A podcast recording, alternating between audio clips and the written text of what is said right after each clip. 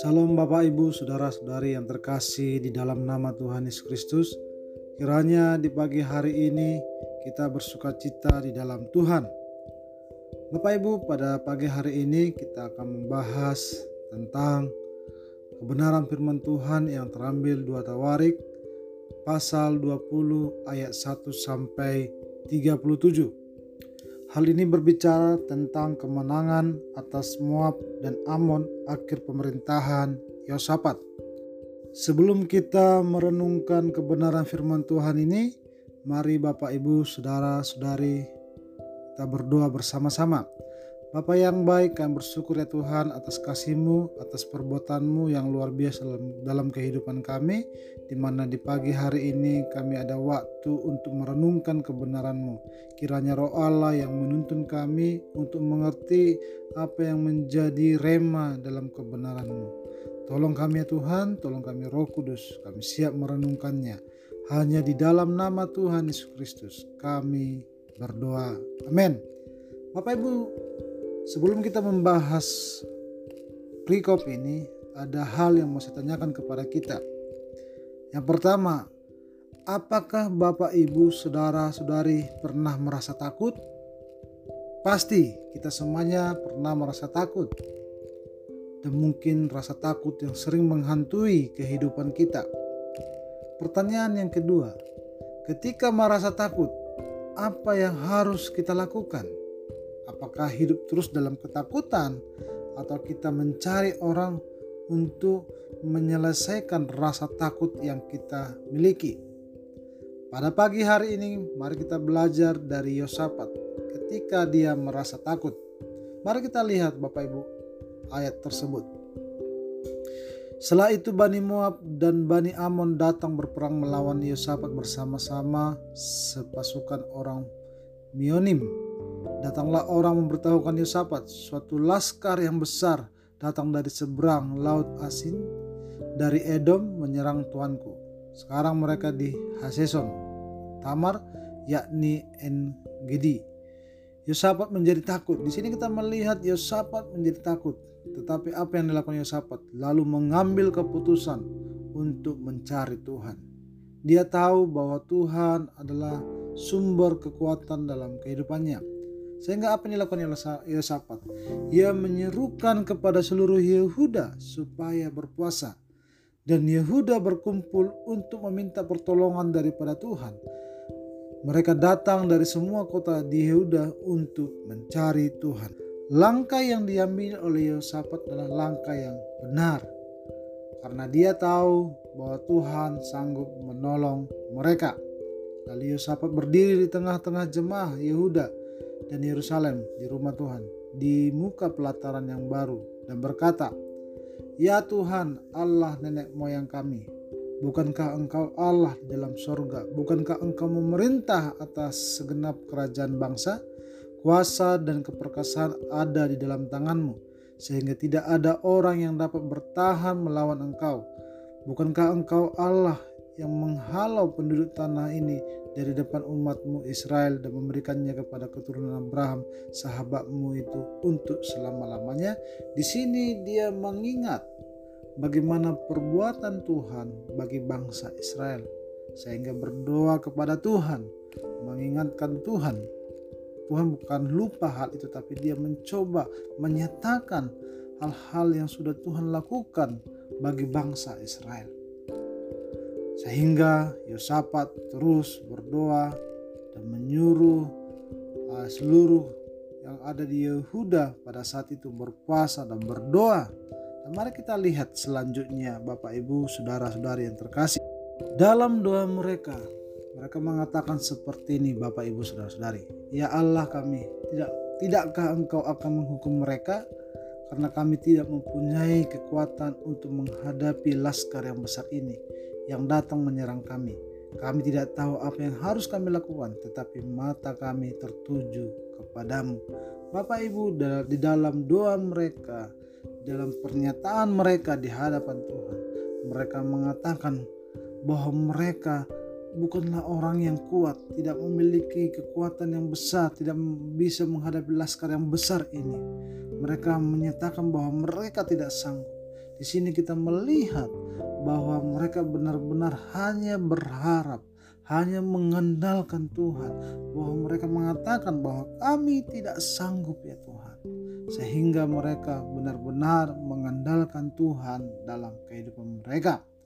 Pada akhirnya di situ kita lihat dalam ayat-ayat seterusnya. Lalu Yahaziel bin Zakaria bin Benaya bin Matanya seorang Lewi dari Bani Asap dihinggapi roh Tuhan di tengah-tengah jemaah dan berseru, camkanlah hai seluruh Yehuda dan penduduk Yerusalem dan Tuanku Raja Yosafat, beginilah firman Tuhan kepadamu, janganlah kamu takut dan terkejut karena laskar yang besar ini, sebab bukan kamu yang akan berperang, melainkan Allah. Di sini kita melihat waktu mereka berpuasa, mereka berdoa kepada Tuhan. Tuhan mendengar apa yang mereka resahkan pada waktu itu, apa yang mereka takutkan pada waktu itu.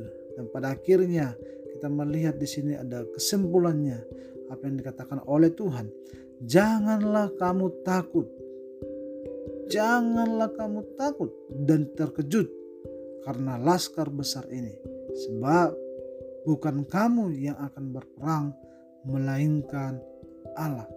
Luar biasa Bapak Ibu, saudara-saudara yang terkasih. Kenapa saya katakan luar biasa? Dengan rasa takut yang mereka miliki, rasa ketidakmampuan mereka untuk melawan laskar yang besar itu. Tetapi Tuhan berkata, bukan kamu yang berperang, tetapi saya. Kalau kita mengandalkan Tuhan di dalam kehidupan kita, apa pun yang kita takutkan, apa pun yang kita khawatirkan, percayalah bahwa Tuhan ada di sana. Percayalah bahwa Tuhan menolong kita. Percayalah bahwa Tuhan akan bertindak sesuai dengan rencananya. Bapak, Ibu, saudara-saudari yang terkasih, di mana kita lihat ayat-ayat selanjutnya. Dalam peperangan ini tidak usah kamu bertempur, kata Tuhan pada mereka. Hai Yehuda dan Yerusalem, tinggallah berdiri di tempatmu dan lihatlah bagaimana Tuhan memberikan kemenangan kepadamu. Dikatakan seperti itu. Kamu berdiri di tempatmu dan lihatlah bagaimana Tuhan memberikan kemenangan. Janganlah kamu takut dan terkejut. Majulah besok menghadap mereka. Tuhan akan menyertai kamu. Pada akhirnya Bapak Ibu apa yang terjadi? Kemudian orang Lewi dari Bani Kehat dan Bani Korah bangkit berdiri untuk menyanyikan puji-pujian bagi Tuhan Allah Israel dengan suara yang sangat nyaring. Berdirilah Yosafat dan berkata, Dengar, hai Yehuda dan penduduk Yerusalem, percayalah kepada Tuhan Allahmu, dan kamu akan tetap teguh. Percayalah kepada nabi-nabinya, dan kamu akan berhasil. Sehingga mereka menyatakan iman mereka waktu mereka mendengarkan nubuat tersebut sehingga mereka bangkit. Mereka mempercayai bahwa Tuhan akan bekerja di dalam kehidupan mereka bahwa mereka akan berhasil. Mereka akan menang dari peperangan tersebut. Ketika mereka mulai bersorak-sorak dan menyanyikan nyanyian pujian, dibuat Tuhanlah penghadapan terhadap Bani Amon dan Moab dan orang-orang dari pegunungan Ser yang hendak menyerang Yehuda sehingga mereka terpukul kalah. Lalu Bani Amon dan Moab berdiri menentang penduduk pegunungan, pegunungan Seir hendak menumpas dan memunahkan mereka. Segera sesudah mereka membinasakan penduduk Seir, mereka saling bunuh membunuh. Bapak, Ibu, saudara-saudara yang terkasih, pada akhirnya apa yang terjadi? Semua terpukul kalah. Dan pada akhirnya Ketika orang Yahudi tiba di tempat peninjauan di padang gurun, mereka menengok ke tempat laskar itu. Tampaklah semua telah menjadi bangkai berhantaran di tanah. Tidak ada yang terluput. Ali Sapa dan orang-orangnya turun untuk menjarah barang-barang mereka. Bapak, Ibu, saudara-saudara yang terkasih, mereka hanya melihat bangkai berhantaran di tanah, sehingga mereka menjarah. Tiga hari lamanya mereka menjarah barang-barang itu karena begitu banyaknya.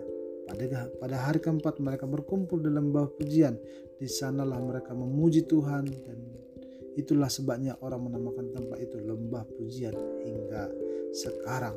Bapak Ibu saudara-saudari yang terkasih kita melihat di sini bahwa Tuhan berperang bagi umatnya, bagi orang yang mengandalkan dia. Tetapi ingatlah waktu Tuhan menolong kita, waktu Tuhan uh, menopang kita, selalu memiliki sikap bersyukur di hadapan Tuhan seperti yang dilakukan oleh bangsanya atau orang yang percaya kepada Tuhan Yesus Kristus. Mereka melakukan puji-pujian, mereka memuji Tuhan. Mereka berkumpul mengucap syukur di hadapan Tuhan karena pertolongan Tuhan yang luar biasa dalam kehidupan mereka. Karena puji-pujian yang mereka naik, naikkan pada saat itu, sehingga apa yang terjadi? Ketakutan yang dari Allah menghinggapi semua kerajaan negeri-negeri lain ketika mereka mendengar bahwa Tuhan yang berperang melawan musuh-musuh Israel.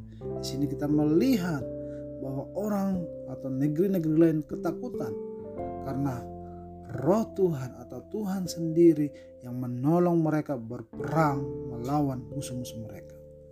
Bapak Ibu saudara terkasih, yang ada di rumah saat ini yang mendengarkan kebenaran firman Tuhan atau di luar pada saat ini. Yakinlah segala ketakutan yang kita alami. Mungkin ada penyakit, mungkin ada hal yang lain, perekonomian yang semakin susah karena pandemi ini. Ada ketakutan-ketakutan yang ada dalam diri kita. Serahkan ketakutan Bapak Ibu. Rasa kekhawatiran Bapak Ibu serahkan itu kepada Tuhan Yesus Kristus, Tuhan akan menolong kita. Kalau kita lihat Bapak Ibu, Yosafat memerintah atas Yehuda, ia berumur pada saat itu 35 tahun pada waktu itu menjadi raja dan 25 tahun lamanya ia memerintah di Yerusalem. Berarti ada sekitar umur Yosafat pada saat itu adalah sekitar 60 tahun. Tapi kalau kita lihat akhir hidup dari Yosafat dia bersekutu dengan Ahazia, Raja Israel, orang fasik perbuatannya. Pada akhirnya apa yang terjadi? Tuhan merobohkan pekerjaannya. Kesimpulan yang kita ambil pada pagi hari ini Bapak Ibu, bahwa doa dan puasa bukan hanya sekedar cara, tapi melihat makna teologisnya bahwa berdoa dan berpuasa adalah suatu sikap bergantung kepada Allah, percaya kepada Allah, menyerahkan kepada Allah sepenuhnya apa yang kita gumulkan sama seperti yang dialami oleh Yosafat dengan suku Yehuda pada saat itu. Yang kedua, Bapak Ibu, rasa takut yang dialami setiap orang itu wajar saja.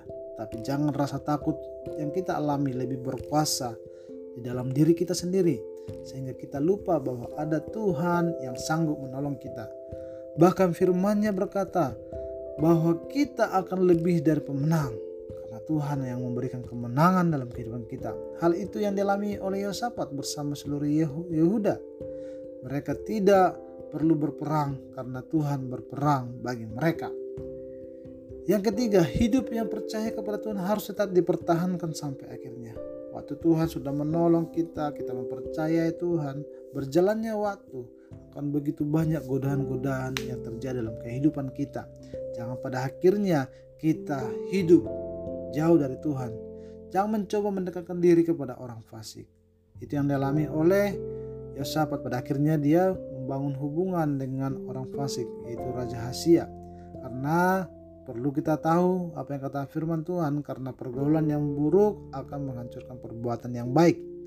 Hal itu yang terjadi kepada Yosafat sehingga Tuhan menghancurkan pekerjaan Yosafat dengan Raja Hasia. Belajarlah tetap setia dan percaya kepada Tuhan sampai akhir hidup kita. Terus melakukan evaluasi diri supaya selalu sadar diri setiap hari dalam kehidupan kita. Kiranya kebenaran firman Tuhan yang kita dengarkan pada pagi hari ini membuat kita semakin lebih lagi sungguh-sungguh mencari Tuhan.